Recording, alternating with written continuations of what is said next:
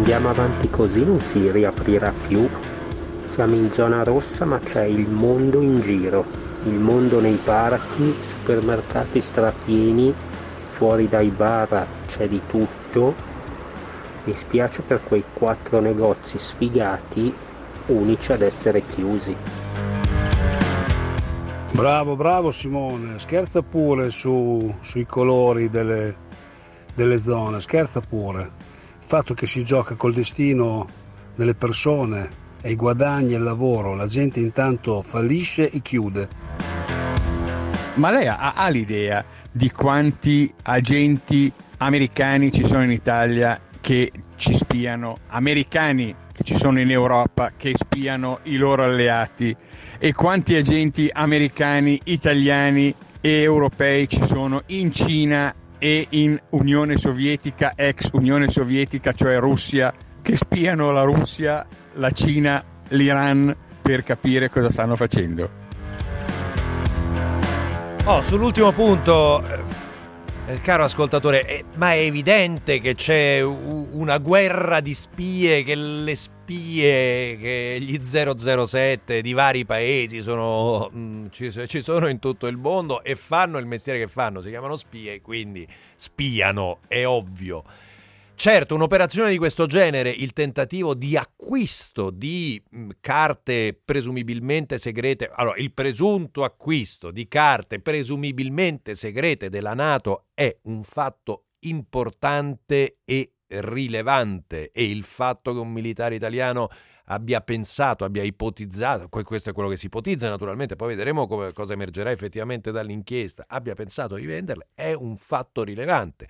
Il fatto che vengano espulsi per questo eh, due, mh, mm, eh, due cittadini russi dall'Italia è un fatto rilevante. L'attivismo di Mosca eh, nei confronti dell'Europa è un fatto rilevante. Poi se vogliamo nascondercelo e dire ah vabbè sì, tanto così mh, mm, succede, mh, mm, che, che, non sia una notizia e che non sia una notizia rilevante, sinceramente, sinceramente ne, ne dubito. Eh, all'ascoltatore invece che parla dello scherzare sulle zone rosse, ma su, era un, era un sorriso su questa storia dell'arancione rafforzato e del rosso rafforzato, la comprensione nei confronti di eh, coloro che sono costretti a, chiu- a chiudere, co- coloro che hanno perso eh, decine, quando non centinaia di migliaia di euro, quando non milioni di euro, è piena, completa.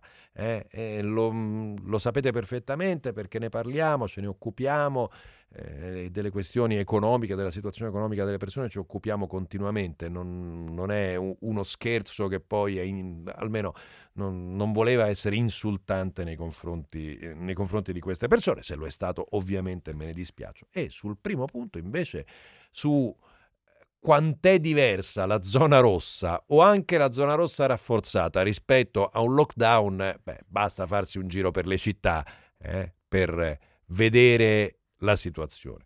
Di certo le nostre speranze sono tutte per i vaccini.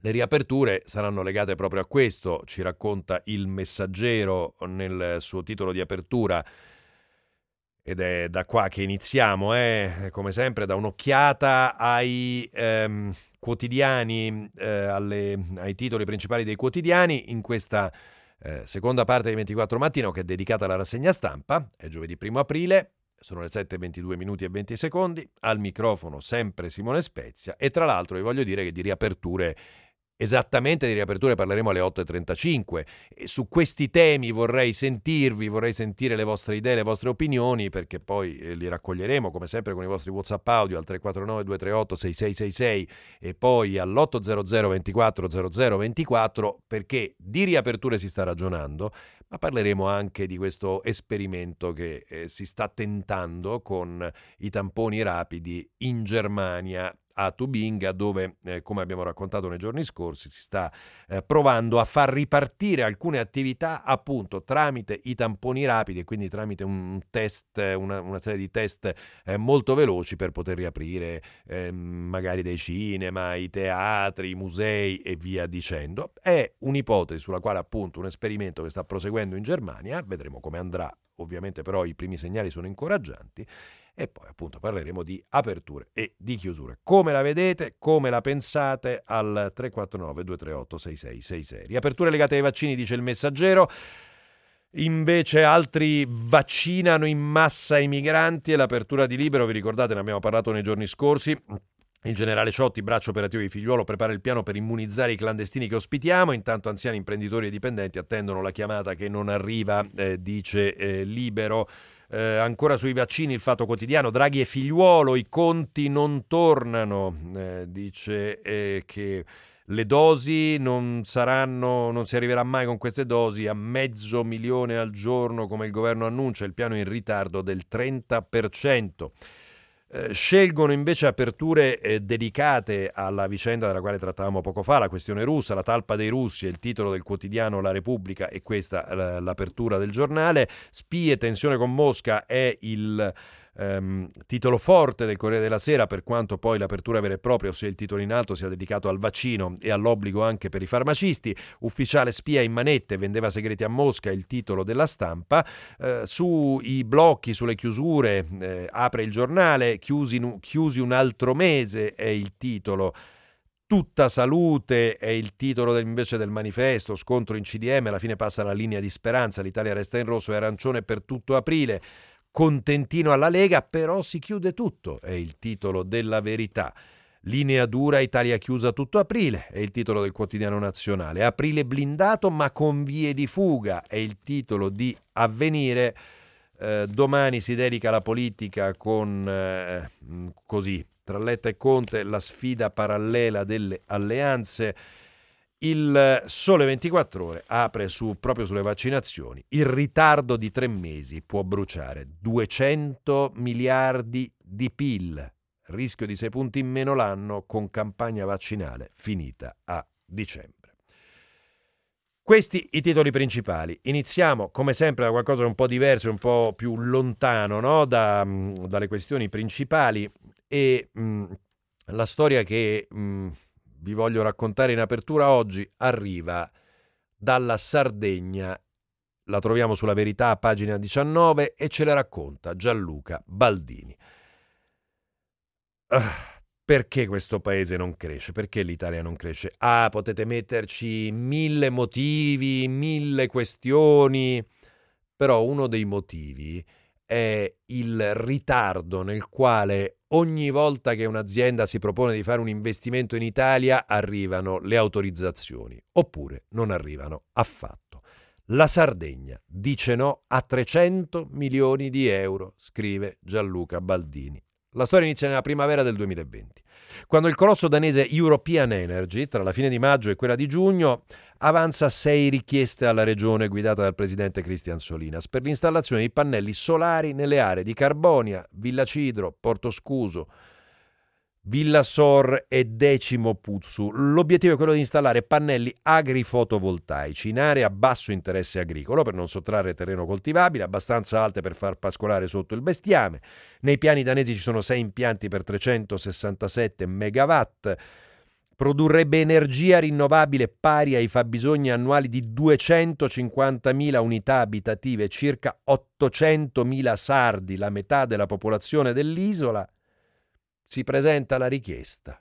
Il vuoto, il vuoto, finché su sollecitazione dell'azienda, un anno dopo, praticamente a febbraio scorso, eh, dopo che la European Energy aveva già speso oltre 200.000 euro per depositare i progetti, i danesi non ottengono alcuna risposta.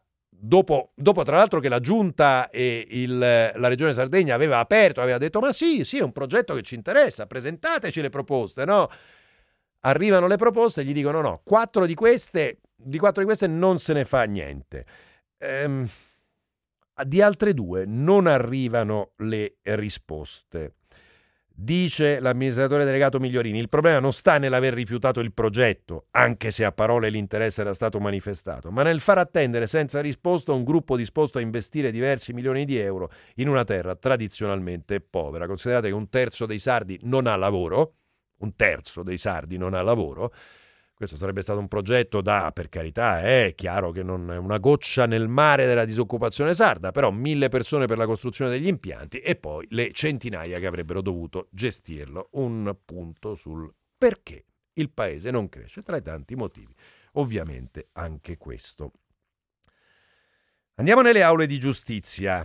Oh, il sono curioso anche di sentire le vostre idee su, su questo, eh, se vi sembra una, una, valida alternativa alla pena, eh, quella decisa dalla, mh, mm, dal giudice che mm, chiamato a intervenire sulla rissa tra adolescenti, quella di Gallarate, vi ricordate, ne avevamo parlato, in provincia di Varese Tre mesi di indagine sulla, mas- sulla maxi rissa tra due fazioni di adolescenti che a inizio gennaio appunto ha sconvolto Gallarate che porta a provvedimenti restrittivi e prescrizioni dell'autorità giudiziaria per 15 minorenni e due maggiorenni. Uh, si era stata trovata una catena, due borse con dentro coltelli, catene e sassi, un ragazzo di 14 anni ferito alla testa e sul corpo. Uh, le riprese delle telecamere di sorveglianza lo fanno vedere mentre viene inseguito da 30 persone, da 30 coetanei. Allora, sette saranno sottoposti alla permanenza in casa, altri devono rispettare severe prescrizioni, tra cui forse la peggiore per loro, il divieto di usare cellulari e internet. È la scelta della procura, la racconta, la raccontano molti giornali, la trovate la cronaca un po' più puntuale a pagina 21 del Corriere della Sera con Giuseppe Guastella, per 26 scatta il DASPO, non potranno accedere a, loga- a locali e negozi di Gallarate ed un maggiorenne ai domiciliari, però il punto è a casa, senza cellulari e internet. Non male, non male la scelta, la scelta del, del giudice. Oh, um, vi porterei, visto che siamo nelle aule di giustizia, su uh, questa decisione e restiamo su Corriere della Sera, andiamo in questo caso da Elena Tebano. È un po' sottovalutata sui giornali questa eh, decisione della Corte di Cassazione a sezioni unite. Eh, perché per esempio qua lo troviamo a pagina 23 di taglio basso e mm, forse avvenire il giornale che dedica più spazio per, per ovvi motivi a questa vicenda. In sostanza cosa è successo? Che la Corte di Cassazione ha deciso che le adozioni di coppie omosessuali all'estero vanno riconosciute anche in Italia. Come ricorderete c'era stata una polemica enorme con tutta una serie di sindaci che avevano deciso che non avrebbero iscritto all'anagrafe i figli adottati da coppie omosessuali. La Cassazione era già intervenuta in altri casi, però ci spiega Elena Tebano che la sentenza eh, che è stata depositata ieri ha, è stata a sezioni unite. Che cosa vuol dire? Che ha valore di precedente legale. Dunque, da questo momento in avanti i sindaci non potranno più rifiutarsi di iscrivere all'anagrafe i figli di coppie omosessuali e dunque i figli delle coppie omosessuali avranno, potranno avere anche la cittadinanza italiana. I giudici della Cassazione, scrive Tebano, chiariscono adesso una volta per tutte che l'omosessualità dei genitori non può essere un ostacolo al riconoscimento dell'adozione. E visto che siamo su questi temi, prima di chiudere, prima di chiudere questa parte, ovviamente vi voglio portare eh, sulla legge sull'omofobia, che sta creando tutta una serie di fibrillazioni all'interno della maggioranza. Avete sentito poco fa il pezzo della nostra Marza, Marta Cagnola in GR24, con anche la voce di Fedez. Il giornale che vi dedica più spazio a tutto questo è La Stampa, pagina 12. E qua chiaramente c'è un gioco, se volete, tattico-politico per far sì che questa legge non venga approvata dal Parlamento. La minaccia della Lega è questa. Massimiliano Romeo è un tema divisivo, si rischiano riflessi sul governo, che è una minaccia che però l'ala di centrosinistra della maggioranza non sembra prendere troppo sul serio.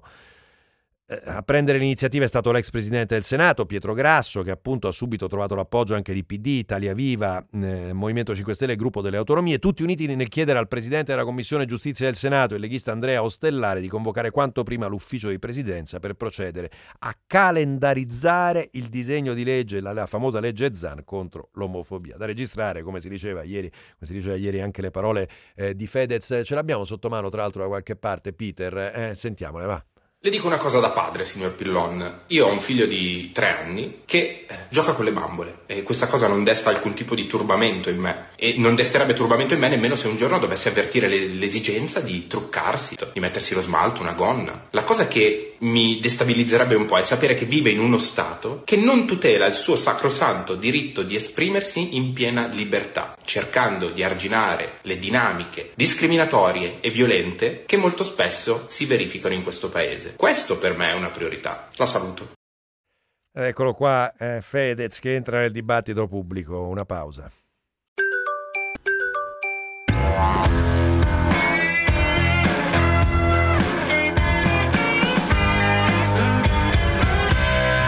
mattino. Ma si è accorto il signor Salvini che tutto questo sistema di aperture, chiusure, passaggio da zona gialla a arancione, rossa e poi a gialla, purtroppo ci ha fatto ritornare al punto di partenza? Io vorrei sapere perché in Toscana tutte le vaccinazioni le fanno con Pfizer e Moderna.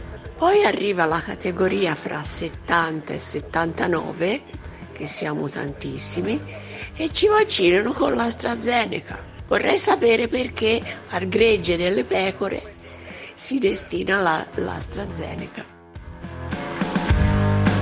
A proposito del capitano della Marina che tradisce per 5.000 euro, faceva più bella figura di dire eh, dammi due scatole di, di Sputnik. oppure te lo faccio gratis, oppure te lo faccio gratis eh, per, eh, no, per, amore nei confronti di Mosca, sì, sì, però eh, pare che fosse appunto, a quanto pare, a quanto pare, in difficoltà economica. Oh, vedo che molti di voi si sono scatenati contro Fedez eh, perché, perché non eh, quasi a dire no, non, non dovremmo farlo sentire chi è, chi non è.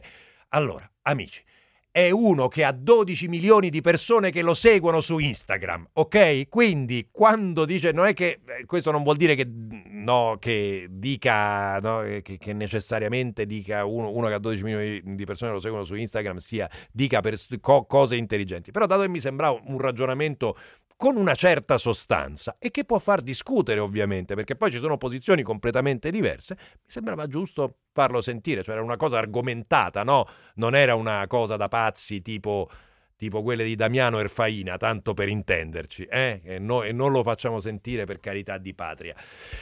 Eh, quindi eh, questo è, questo è. Ehm, la questione della gente... Mh, del, del, mm, dell'agente russo che ha tentato di comprare informazioni dal militare italiano. Ora, la storia l'avete sentita mh, mm, ovunque, ne abbiamo parlato prima, eh, c'è questa storia dei 5.000 euro, ci sono racconti come quello che trovate appunto sul Corriere della Sera, la, eh, Fabrizio Caccia che intervista la... Mh, mm, la, la, la, moglie che dice eravamo, siamo in difficoltà economica, eh, lui non me ne ha parlato, eccetera, eccetera. Eh, e però sempre sul Corriere vi porterei invece sul commento di Franco Venturini, che mi sembra interessante perché mette in evidenza tre lezioni dall'intrigo, così lo definisce, eh, dicendo anche che il dialogo proseguirà. Il primo è che il nostro controspionaggio funziona e non si tratta di una dimostrazione di poco conto in un paese dove sono ancora tante le cose che non funzionano. Il secondo messaggio è una conferma. Lo spionaggio civile e militare tra paesi ex appartenenti a blocchi contrapposti durante la guerra fredda ma talvolta anche tra paesi alleati, non solo non è morto con la caduta del muro di Berlino, ma gode di ottima salute e tende sempre a identificarsi. Il terzo messaggio attende il risultato delle indagini sull'ufficiale italiano e sulla natura dei documenti che sono stati passati a Mosca, ma fa credere sin da ora che il danno sarà circoscritto sia nei nostri cruciali rapporti con la Nato, sia in quelli con la Russia. Entrambe la Nato e la Russia sono più che abituate a episodi del genere. Putin risponderà in maniera simmetrica, con due espulsioni di italiani se non ci saranno altri sviluppi, e così sostanzialmente la vicenda finirà. Mm. Mentre invece con Paolo Bracalini eh, sul giornale a pagina 3 mh, mm, vi vorrei portare su i riflessi di politica interna, se così vogliamo chiamarli.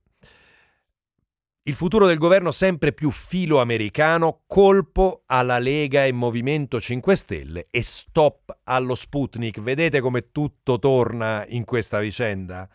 L'Italia, scrive Bracalini sul giornale a pagina 3, è considerato il paese più amico di Mosca, tanto da essere visto dagli alleati, soprattutto oltreoceano, come l'anello debole dell'asse atlantista, quello più permeabile alla propaganda russa, specie con l'arrivo al governo e alla Farnesina del Movimento 5 Stelle, considerato dai servizi di intelligence americani una sorta di quinta colonna del Cremlino in Italia.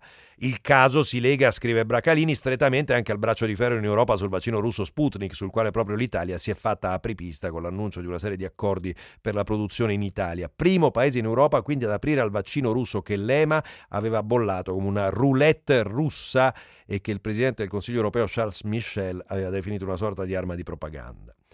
La crisi aperta ieri avrà conseguenze non solo nelle relazioni sull'asse Roma-Bruxelles, mm, e qua veniamo un po' al nodo Mosca, ma anche direttamente nella politica italiana. Una di queste è l'indebolimento dell'ala filorussa della Lega e del Movimento 5 Stelle, già ridimensionata dall'ingresso nel governo Draghi, fortemente incardinato sull'appartenenza all'Europa e sull'alleanza atlantista. Il cambio di area si poteva misurare già ieri dal tono utilizzato da Di Maio, in passato grande sponsor della marcia verso Oriente, il ministro Grillino ha parlato di sistemi politici e valori diversi dai nostri, spiegando che i punti di riferimento dell'Italia sono europeismo, atlantismo e multilateralismo. Come vedete, eh, anche questo elemento ha un impatto sulla politica italiana, tanto che, come racconta la stampa con Federico Capurso a pagina 5, eh, nella giornata di ieri eh, Beppe Grillo dal suo blog ha attaccato gli Stati Uniti e si parla in questo pezzo di gelo con Di Maio a testimonianza di qualcosa che sta,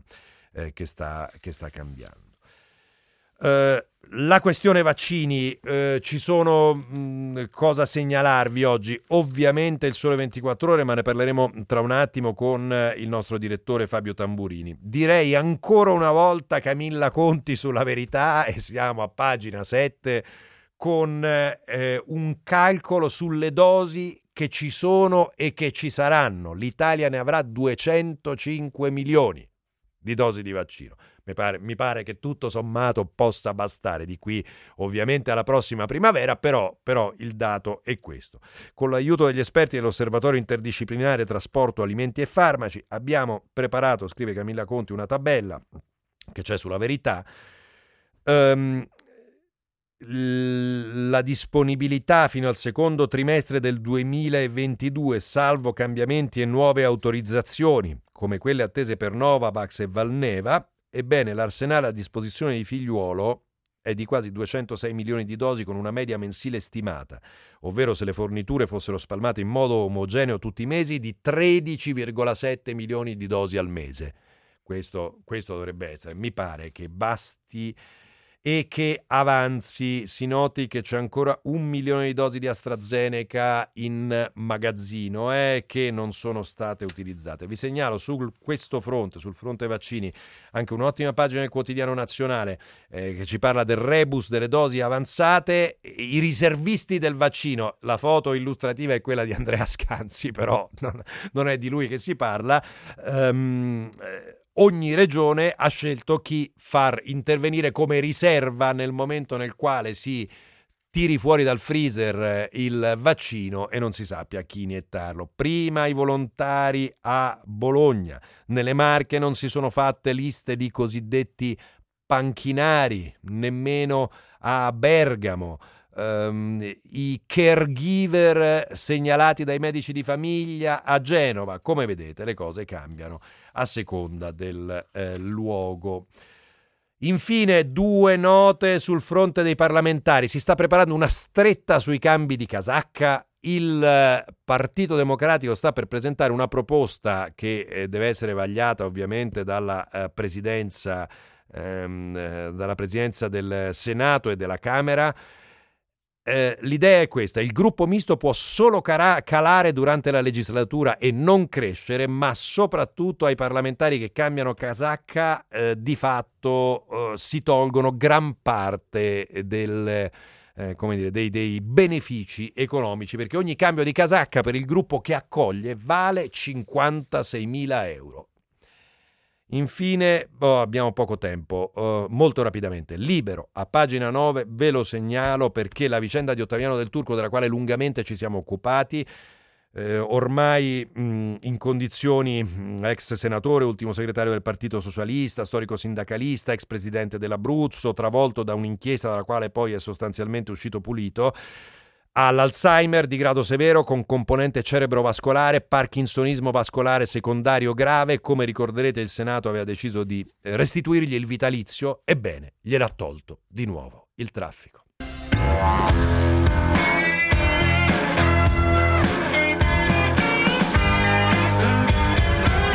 «24 mattino»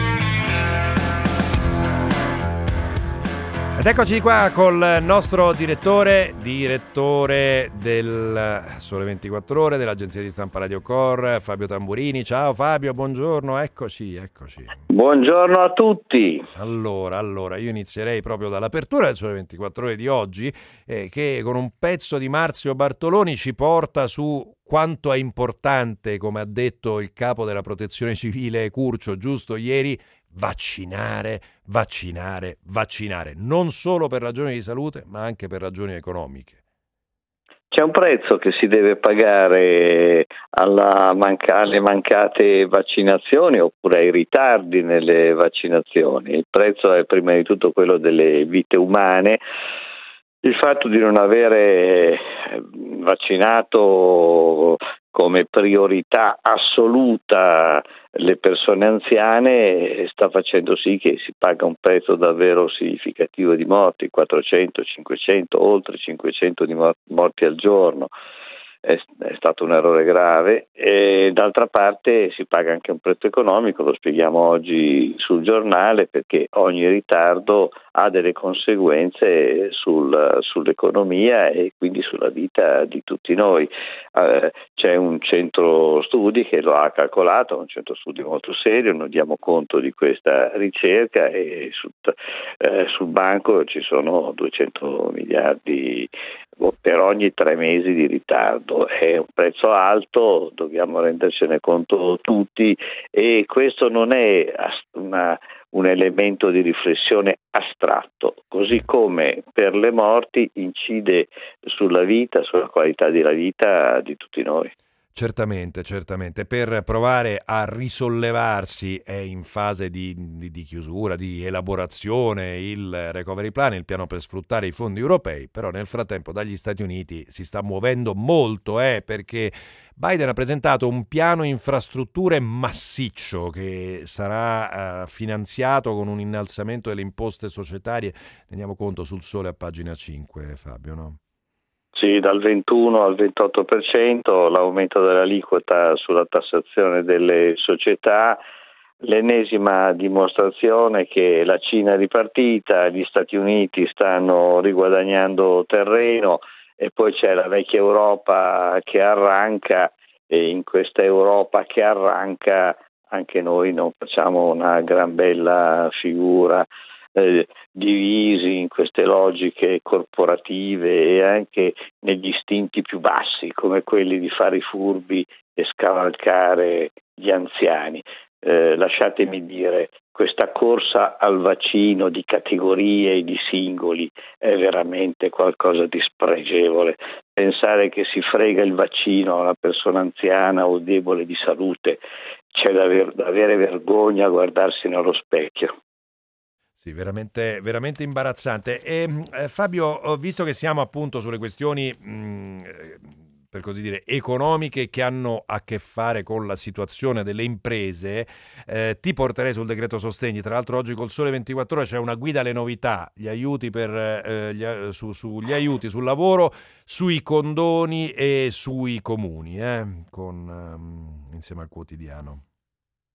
I percorsi, come sempre in questi casi, non sono facili, il Sole 24 Ore è un giornale, anche un giornale di servizio e noi disciplinatamente facciamo il nostro mestiere eh, dando una mano a chi ne ha bisogno per capire come deve orientarsi in questi percorsi per avere i sostegni, eh, certo non sono grandi cifre, però è meglio averli che perderli. Beh, de- de- decisamente, mentre invece sono grandi cifre i-, i, soldi che lo Stato incasserà dalla Banca d'Italia e, e, l'utile netto di cassa depositi e prestiti, a questo è dedicata una pagina, pagina 7 del Sole 24 Ore, Davide Colombo e Carlo Marroni e poi Celestina Dominelli per quanto riguarda la cassa depositi e prestiti. Cosa rappresentano questi due elementi Fabio?